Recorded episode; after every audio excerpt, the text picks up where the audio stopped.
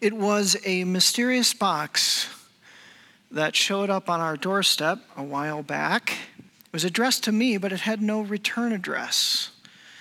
So on the positive side, I got kind of excited.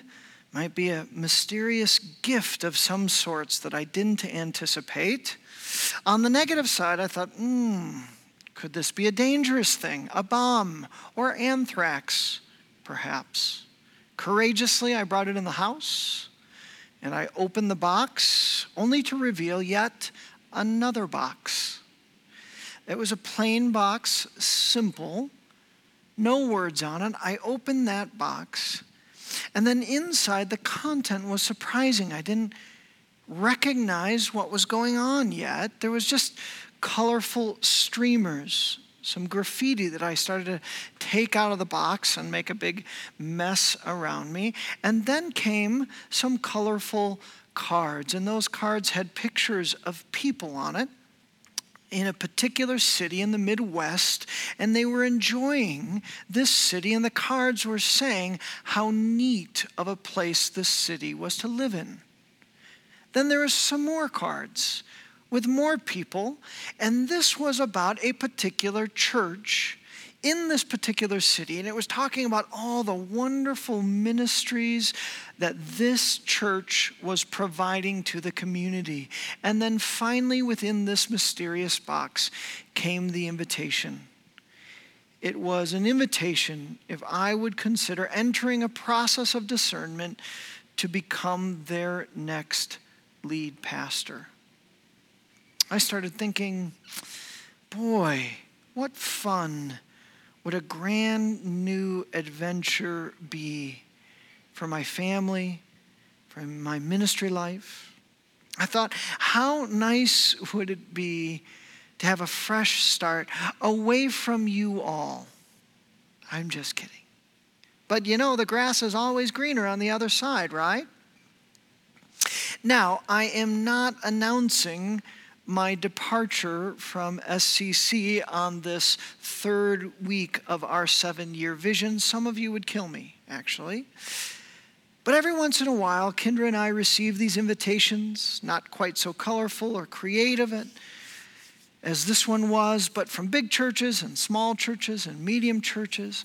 And I try and always be faithful to pray Uh, regarding these invitations, but I do pray knowing really two things. When God brought me here to Springs Community Church, I had this profound sense that it was going to be a long-term call, that it wasn't just a stepping stone, it was the place that He wanted me to be for a long time.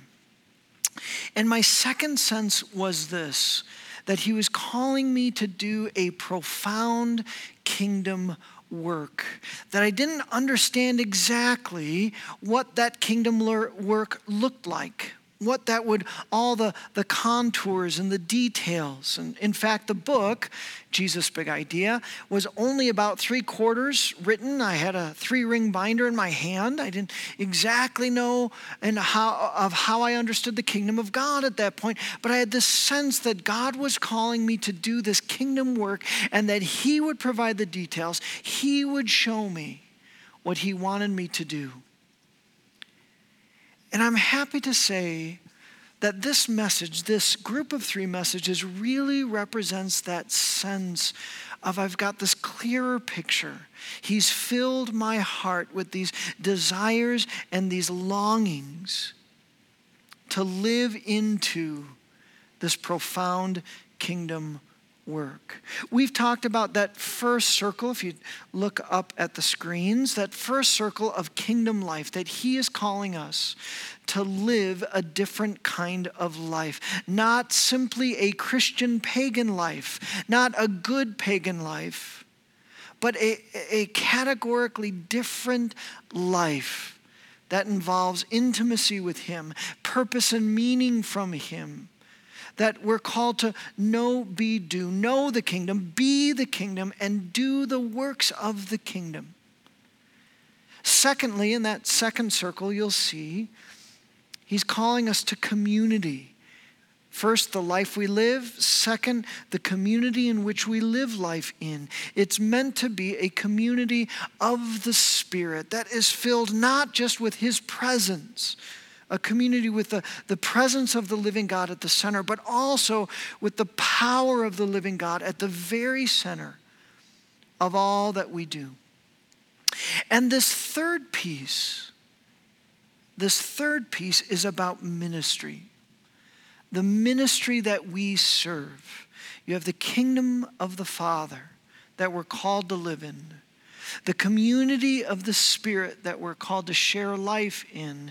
And then the ministry, and I would call this the ministry of the Son.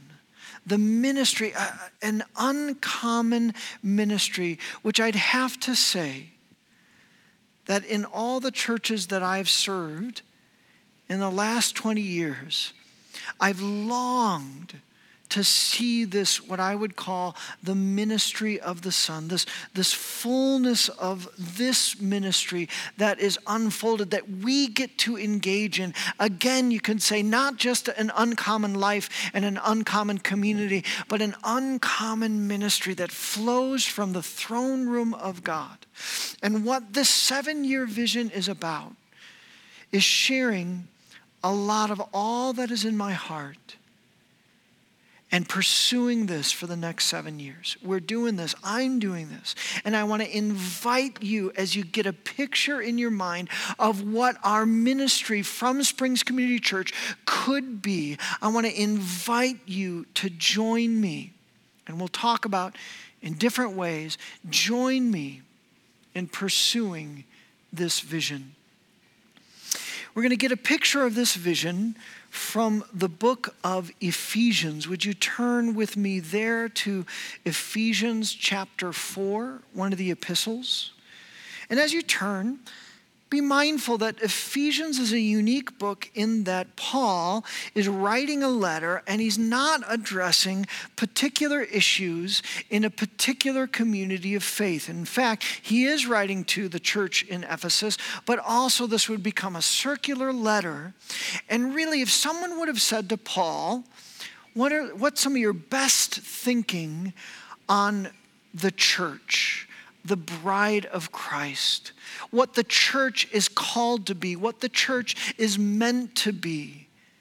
That there's much in terms of not only the, the grace of God and all the dimensions of the grace of God, but also in the church of God, His community that He's calling us into. Ephesians represents Paul's best thinking of the church. And in fact, chapter four is a climactic moment as we think about the ministry of the church. So let's read together chapter four in the book of Ephesians. He says this, "As a prisoner for the Lord, then I urge you to live a life worthy of the calling you have received." I love that phrase. That means that we can live lives that are not worthy of the calling we've received. We have a calling on our lives. All of us individually and corporately, we have this calling. And Paul is saying, you've got this calling. Now live a life that matches that calling. That's worthy that you've received. And then he gets into this idea of how we live into it. And he talks about some character issues. He says, verse two, "Be completely humble and gentle. Be patient, bearing with one another in love. Make every effort to keep the unity of the Spirit through the bond of peace." Paul is saying part of living into this, this calling, especially the corporate call, is that we press in to unity, that we're unified. And now pay attention to the words that he repeats, because he's going to really lay into this idea of unity. He's saying, verse four, therefore, uh, there is one body and one Spirit, just as you were called for one hope when you were called, one Lord, one faith, one baptism, one God and Father of all, who is over all and through all and in all. What's the first word that he's repeating. He's repeating the simple word of one, that we are called to fight for unity in the Spirit. That there's all this, you could say this is the orthodoxy of the faith. This is what we are called to live into together. There's one Lord, one baptism, all of that. He's saying what this is what unites us. Fight for that unity. Press into that unity. And then the second word that he repeats, did you notice it? The little word, all. Saying God is not over just a few things in the universe. He is over all things. So he's talking about all that unites us, this orthodoxy. And then in verse seven, he's going to make a little bit of a shift. And he's going to go from unity to diversity. You see, unity is not predicated on uniformity. He's going to talk about unity really in the midst of diversity. Verse seven, he says, "But to each one of us grace has been given as Christ apportioned it." This grace here is not the saving grace that we often talk about and sing about, but this grace here, some have called it, is the serving grace. Just as the Son, as Christ, has apportioned it, He's chosen, He's given each of us in the midst of this calling that He's placed on us, He's given us this grace, these gifts to serve. Verse nine, uh, verse eight. This is why it says, he quotes Psalm sixty-eight, "When he ascended on high, he took many captives and gave gifts to the people. What does he ascended mean except that he also descended to the lower earthly regions? He who descended is the very one, Jesus, who ascended higher than all the heavens in order to fill the whole universe." Somewhat of a confusing quote of the Old Testament, but essentially what he's talking about is Jesus descending and ascending. Descending, some have debated, either he's talking or using this scripture just as a reference to the incarnation. Jesus came from heaven to the earth.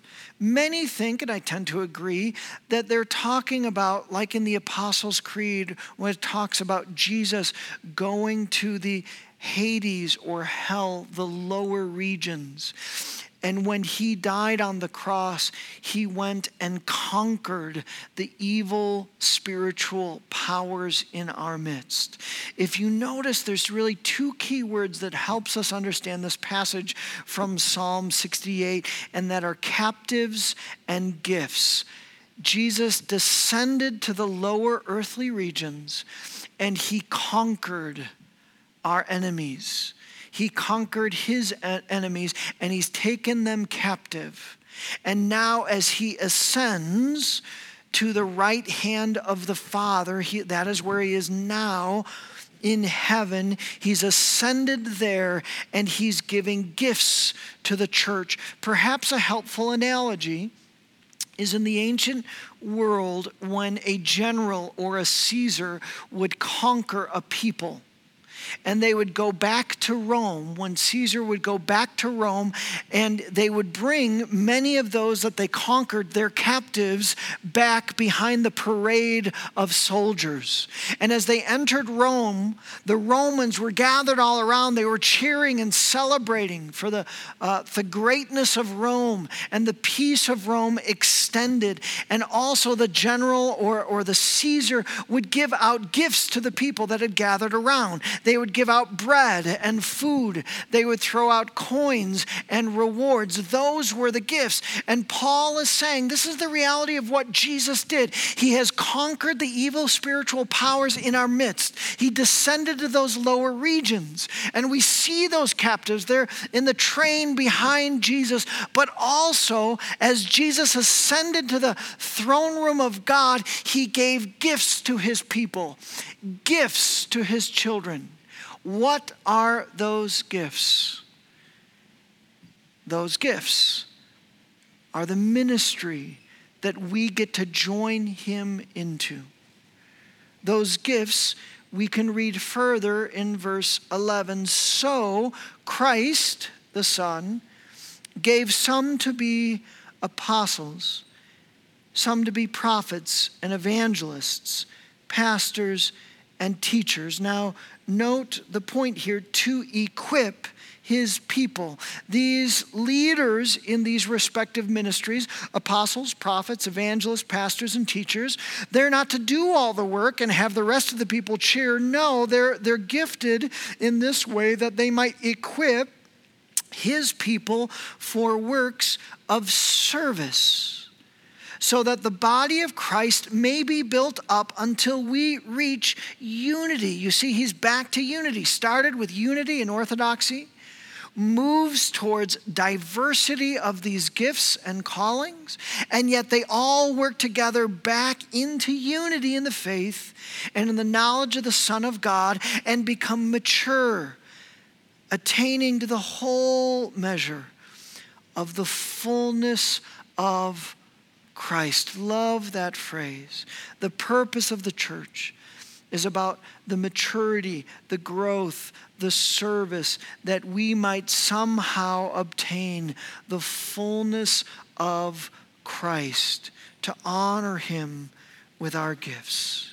Now, would you get in your mind how we might live this out as a community of faith? Not just part of the gifts, not some of the gifts, but all five. In fact, I'd like to suggest to you that many of the churches, especially in the West, are not unwrapping each of the five gifts. I'd like to suggest that really we're, we've only been living in maybe two and a half of the five gifts, or these streams of ministry.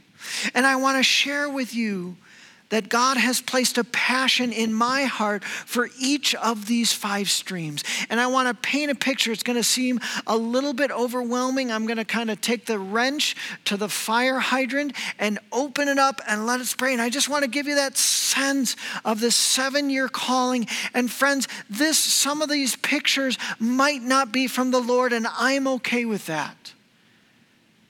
But they are in my heart. And we want to look to see if this is a picture of the preferred future that God is calling us to. We want to ask the question, what is that stream? Would you get in your mind, this, our church is on a hill here in Colorado Springs. And would you imagine in your mind streams of water? In fact, five streams of water. Some would say flowing from Grace River. These five streams around all of this church, flowing into the city of Colorado Springs, into our immediate neighborhoods, touching our neighbors, going on to the greater city, to the United States, and to around the world. What are those five streams? How do we understand? What is God calling us to? Let's handle them stream by stream. First is this gift, this grace of teaching ministry. What would it look like to have a flow of this kingdom life teaching, the work of the Holy Spirit, the teaching on the Holy Spirit from S C C? To a certain degree, we have that. And I believe actually the teaching is rooted in the first two circles, this know-be-do of the kingdom.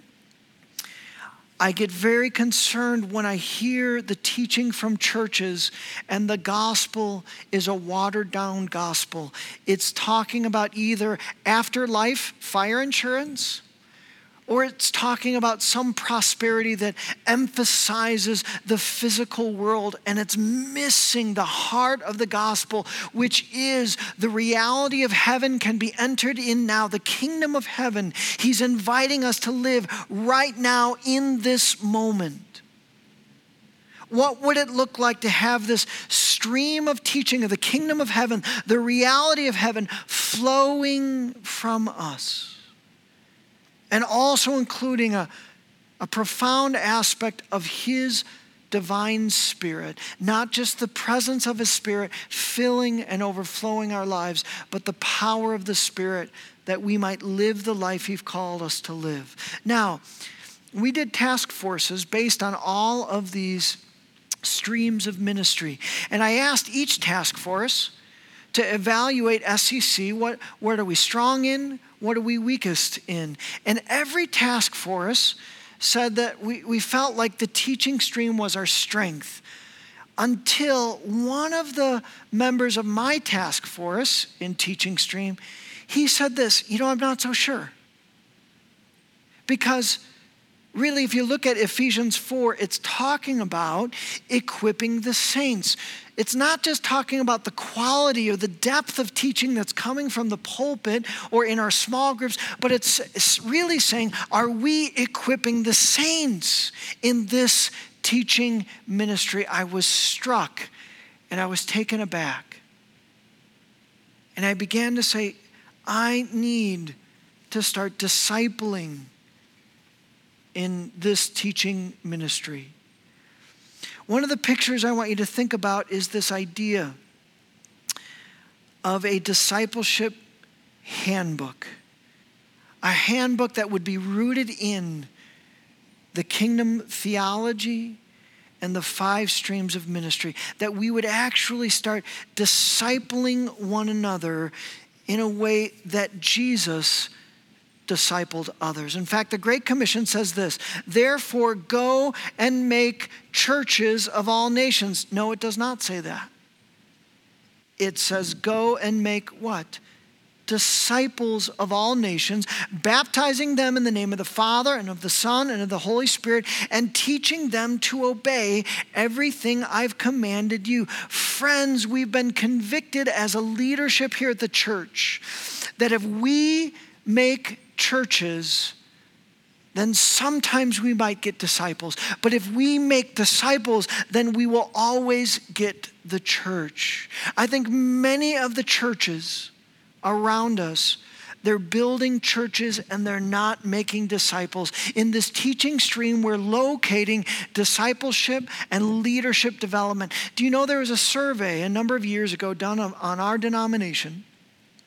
And it was asking the question of how many churches had formalized and structured leadership development processes and discipleship making processes. Do you know what percentage of our churches?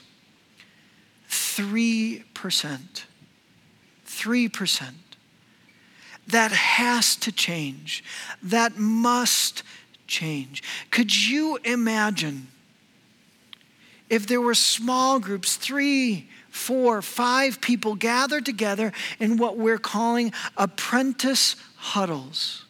And we were discipling like Jesus did, not in classrooms, not where we'd say, take these twenty-seven classes and get these good enough passing grades, now you're a leader in the Church of Jesus Christ. No, Jesus entered into the lives and he shared kingdom theology, connected it to ministry, and then released them, modeled in this ministry, and then released them into ministry. Can you imagine these huddles taking place, these apprentice huddles in living rooms, in Starbucks and Panera Bread, in the little rooms in our church, on the couches where these five people are gathered together and they're praying, they're asking questions, they're wrestling with the Word of God. Could you imagine how powerful it would be if our leadership, the engine of our leadership, were these apprentice huddles driven by the kingdom theology and theology of the Spirit. Some of my uh, moments that I've delighted most in ministry has been discipling some of the staff here in what it means to read and meditate and teach the scripture. Josh and Julie and David. The honor of going to All Nations Church, one of our church plans, and working with that team. How do you study the scripture? How do you teach the scripture in a, in a effective, powerful way, joining with the work of the Spirit? Can you imagine if we were discipling people at that deep level? One stream, teaching stream. Another stream, the grace, the gift of shepherding ministry. When I graduated from seminary, my sense of pastoral care or understanding of pastoral care was weddings, funerals, and hospital visits. And friends, though that is an important ministry, I do believe the shepherding ministry, the stream of shepherding, is so much more.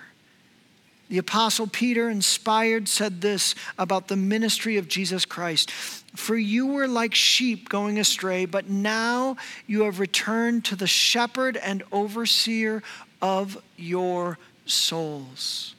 The more I study Jesus, the more I realize how focused he was on the interior world, our souls, our heart, our wills, our minds, our spirit, the interior kingdom, and the interaction with our little spirits, with the Holy Spirit.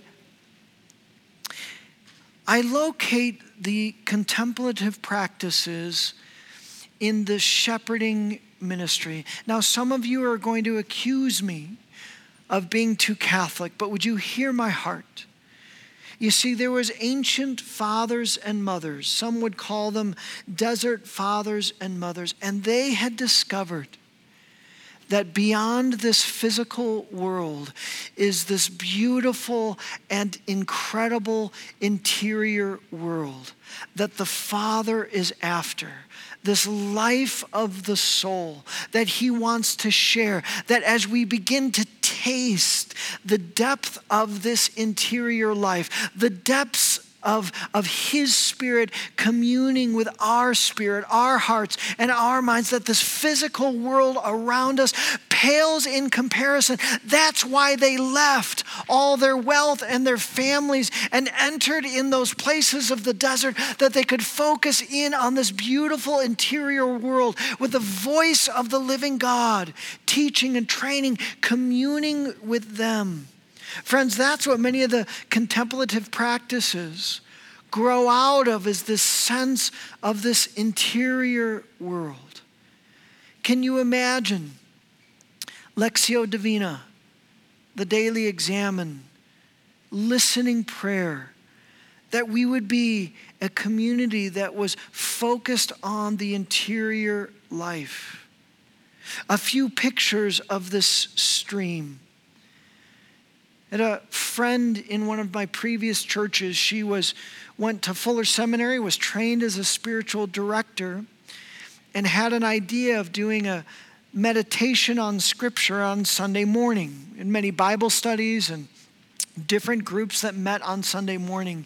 And she wanted to teach whoever was interested how to meditate, not just study, not just read, not just memorize, but, but actually meditate and invite the voice of the Spirit into the Word of God and into our souls. And she started a Lectio Divina group. They had to keep switching the rooms that she met in. Do you know why? Because it kept growing and growing and growing, and pretty soon her group became the largest. Over fifty people were wanting to learn how to meditate on Scripture. Can you imagine? Together we're pressing into this interior life. Many of you know that we have a contemplation point right out there. This section, if you look through the window, you can go, and there's a cross and there's a bench. It's this beautiful place that John Hagman has created, that you can go there and pray and listen, and you look over the entire city of Colorado Springs, and you've got um, the mountains in the view. It's gorgeous there. Do you know that there's some land in that hill just before it? I've had a dream in my heart that we would be able to create stations of the cross. We don't actually own that land, just so you know. Again, seven year. But could you imagine where people, that the contemplation point was just the beginning, that we could pray there, but also then we could meet the Lord in the deep spaces of our soul as we walk through the stations of the cross. One final picture in this dream, in the, in the shepherding stream of ministry. I believe God has called us to sacred friendships. we're inviting you to join our life groups, our kingdom life groups. Can you imagine if our life groups weren't simply Bible study, weren't simply learning and understanding, but really our life groups were rooted in this idea of sacred friendships, that we were actually entering in with one another. We were joining Jesus, the great shepherd of our soul, and learning to shepherd and be keepers of other soul, joining the Lord in the keeping of one another's soul. Friends, I long for that kind of community and those kind of depth of relationships. Stream three, the gift, the grace of evangelism. Most of us here this morning realize that the Father, we've heard it preached, we've read it in Scripture, we know that the Father is on this massive search for lost souls. This is his agenda. This is his purpose. We live in this age, this day of grace and favor where he's wooing, he's inviting, he's drawing people, lost souls, to himself. One of my favorite passages of Scripture, Luke chapter fifteen, that talks about a lost coin, the lost son, prodigal son. He says this about one lost sheep. Suppose one of you has a hundred sheep and loses one of them. Doesn't he leave the ninety-nine in the open country? Because he's prioritizing, he's going after. His life is about joining the Father and finding that lost sheep. He goes after the lost sheep until he finds it.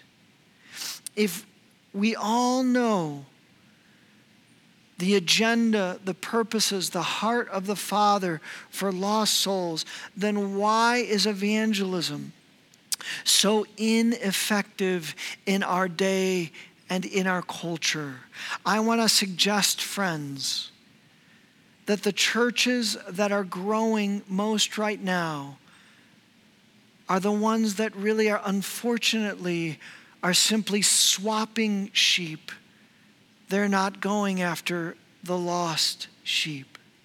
I long to be a church that is going after and seeing lost people find the love, the grace, the communion with their loving Father.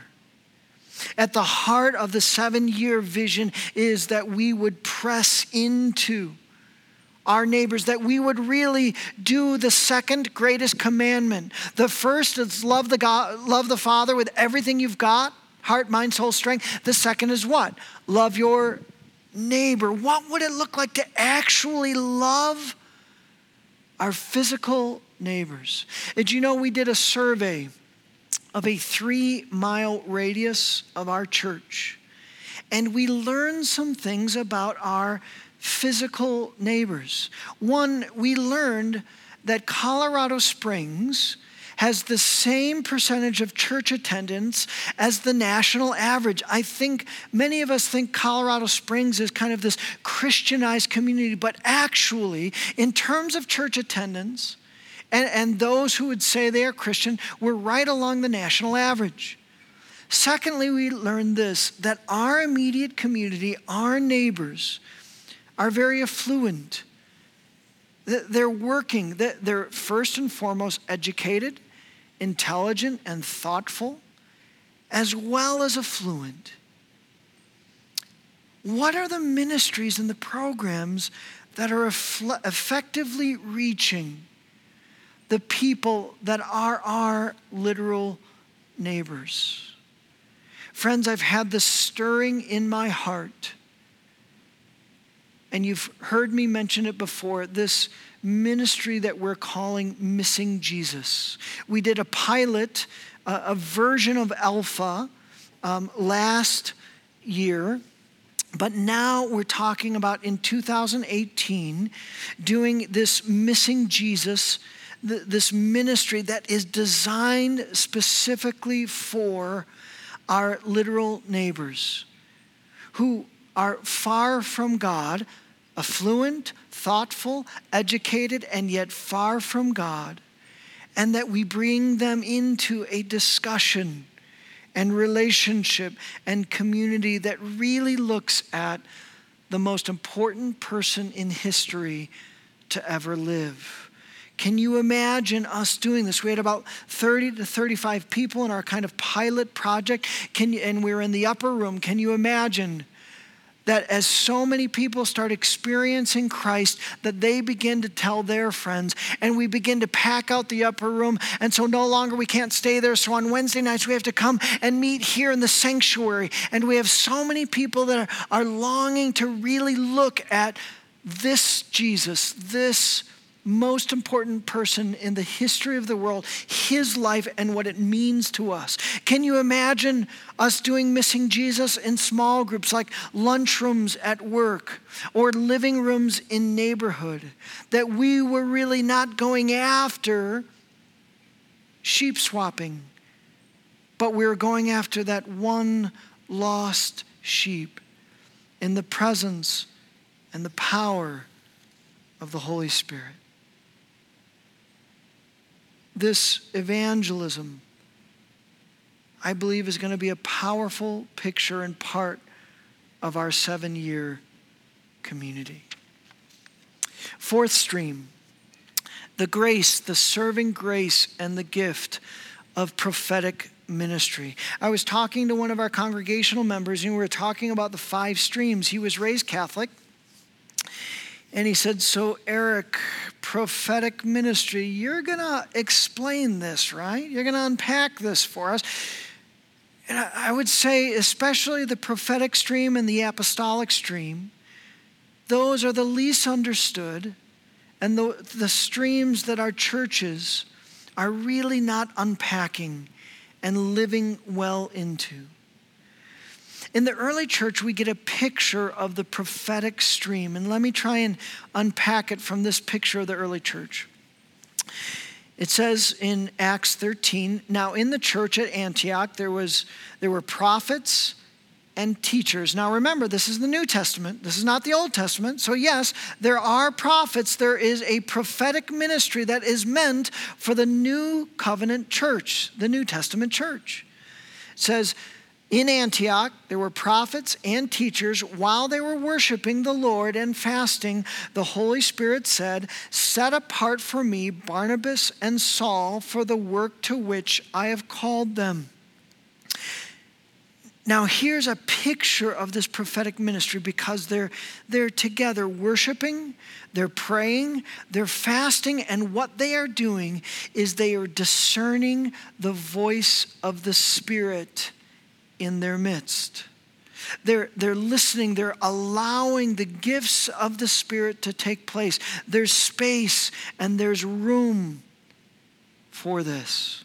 Really, I'm locating the, the ministry of prayer, of seeking the heart of the Father, of seeking the voice of the Spirit, th- seeking the Son's will in our midst. One picture from this prophetic stream of ministry, I, I've seen it work in a beautiful way in a vehicle that is much like a house church, where there's enough room and space for people to simply pray and worship and fast and allow the gifts of the Spirit to function in a way. It's, it's called, some churches call it pastorates, where they're a larger gathering. Imagine twenty-five or thirty people in a large living room, and they're praying and they're seeking and they're teaching, and the gifts of the Spirit are coming.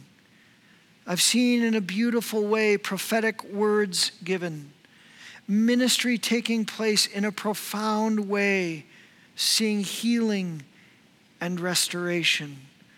What would it look like if our community of faith, whether on this campus or in living rooms, became places where the Spirit was welcomed, his gifts was welcomed, his gifts were given space and breathing room, and our ministry flowed into them?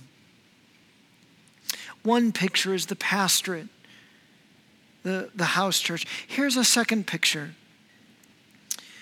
And I don't know if this is just in my heart or if this is from the Lord.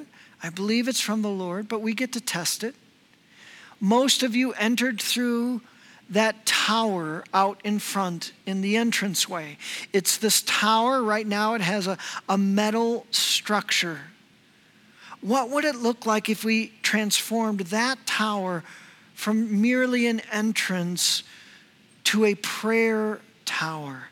A tower of prayer. What if we enclosed just the, the middle section and we had windows, because that tower overlooks a portion of the city of Colorado Springs? What if we enclosed that and started to have uh, prayer ministries like twenty-four seven prayer, where we had a, a weekend perhaps where for um, uh, twenty-four hours, for three days, we were just praying for the city. We were listening. We were pressing in in prayer. What a beautiful prophetic ministry that could take place in this community of faith.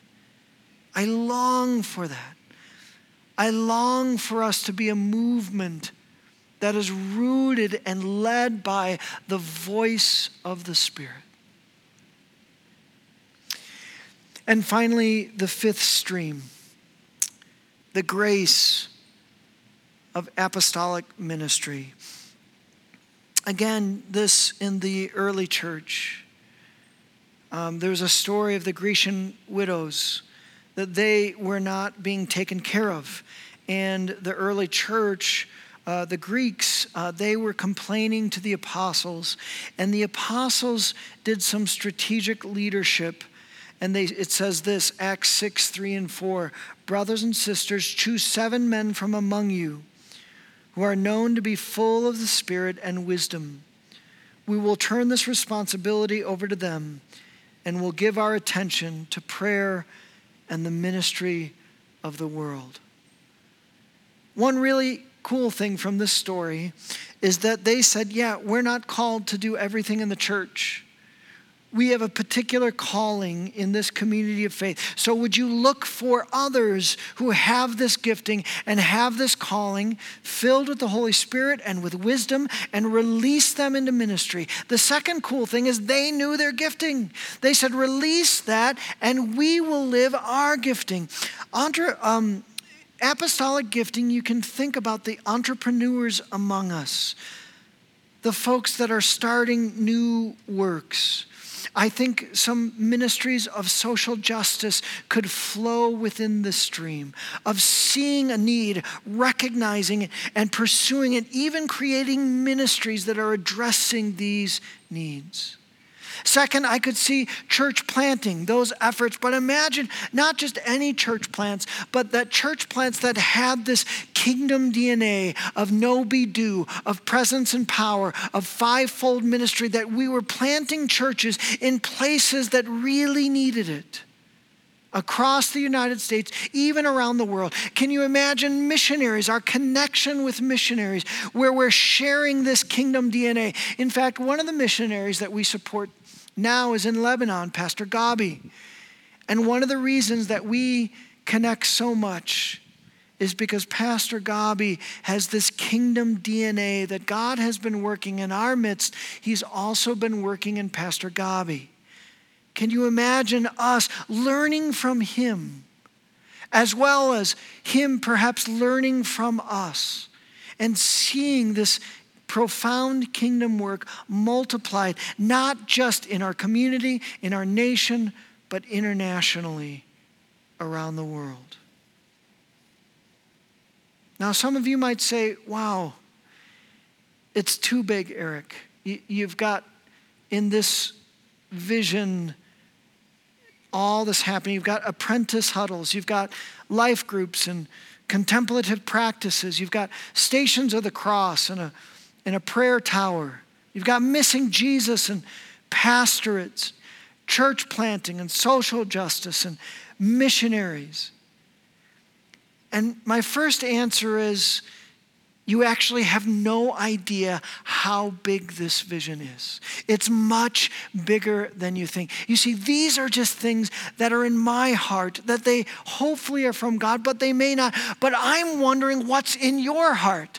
What is God saying to you? How? What's the, the passion and the calling that he's placed on you that would be in one of these five streams? To give you an example, Calvin and Karen Langford, they have part of their calling is they care deeply about marriages. And they have begun this ministry of mentoring marriages. Can't you see this, this beautiful longing and calling fits so beautifully in the stream of shepherding? They are longing as a couple as well as to train other couples to shepherd younger couples into what does a healthy and biblical marriage look like? Do you see how the, the vision can expand and grow based on the calling that's in your heart, the desire that's in your heart? What is he stirring? And my second response is seven years. That's why we're doing seven years. Because I have so much. And this isn't easy work, but this is sacred work. And I believe with all of my heart, he's calling us to pursue this calling. To pursue kingdom life, no be do, kingdom, to live in the king, the Father's kingdom. To pursue a community of the Spirit that reflects his presence and power, and to live into the ministries of the Son, these five streams of ministry. Would you pull out of your bulletin that, that connected sheet that has these three words, and I want you to take a look at these three words. Engage, contribute, and lead. And I've asked you to prayerfully consider what is God saying to you in the midst of engaging, meaningful contribution to the seven-year vision and leading in the seven-year vision. Engage is, I, I want to invite, especially to many of you who come on Sunday morning, but you have not engaged to any uh, deeper involvement in terms of especially life groups or service. And I would encourage you, if God is inviting you, take a step to greater engagement. And how we're identifying that is, would you say, you know what, I'm going to make Sunday morning worship a priority. I'm going to seek to really attend at least two times a month. I can commit to engage and do that more. And then secondly, to take another step that I want to be engaged at a deeper level in a smaller community. And that's the life groups that we're launching. We're launching some, as you've heard Josh share, on Sunday morning and some during the week. Would you consider, maybe perhaps for the first time, joining a group just for nine weeks, engaging it that way? Contribute. What would it look like for you if you've marked those boxes of engagement to up your meaningful contribution to this church, this community of faith, and this seven-year vision? Could you um, determine by checking that first box, in the next two months, would you find a place to serve? Would you plug in somewhere? Perhaps it's children's ministry. Perhaps it's greeting. Perhaps it's serving coffee. Perhaps it's worship arts and the choir. But wherever that would be, would you help us connect you to a meaningful place of service? Even if it's only once or twice a month that you would be serving in some way, shape, or form. And then also financially, would you consider giving at a higher level to support this seven-year vision? All of these pictures, they're, they're going to at least take some money, some resources. Would you consider giving a little bit more a higher percentage of your income to this kingdom work right here at Springs Community Church. And then finally, lead. Now, we're not fully ready. If I got fifty of you that signed up to lead, we're not fully ready, but we are defining leadership in a particular way. We are defining leadership as you're either being discipled or you're discipling others. We have a dream that someday all of those who are leading will have been discipled in the kingdom of God and therefore are discipling others. If you're interested in that, you can mark that leadership box. Would you pray with me? So, Father, I pray especially for those listening to this message on the internet. Lord, perhaps they don't have these boxes in front of them, but Holy Spirit, you know who they are, and would you lead them to think about their level of engagement in this community of faith? Lord, I thank you so much that you have said, go here, live into this. Lord, I'm delighted that as for me and my family, this is where we're going. This is, this is what we're going to be pursuing and living into. Holy Spirit, would you spur the hearts, the minds, the souls of others to join in this profound kingdom work. We pray all this in the name of the Father and the Son and the Holy Spirit. Amen.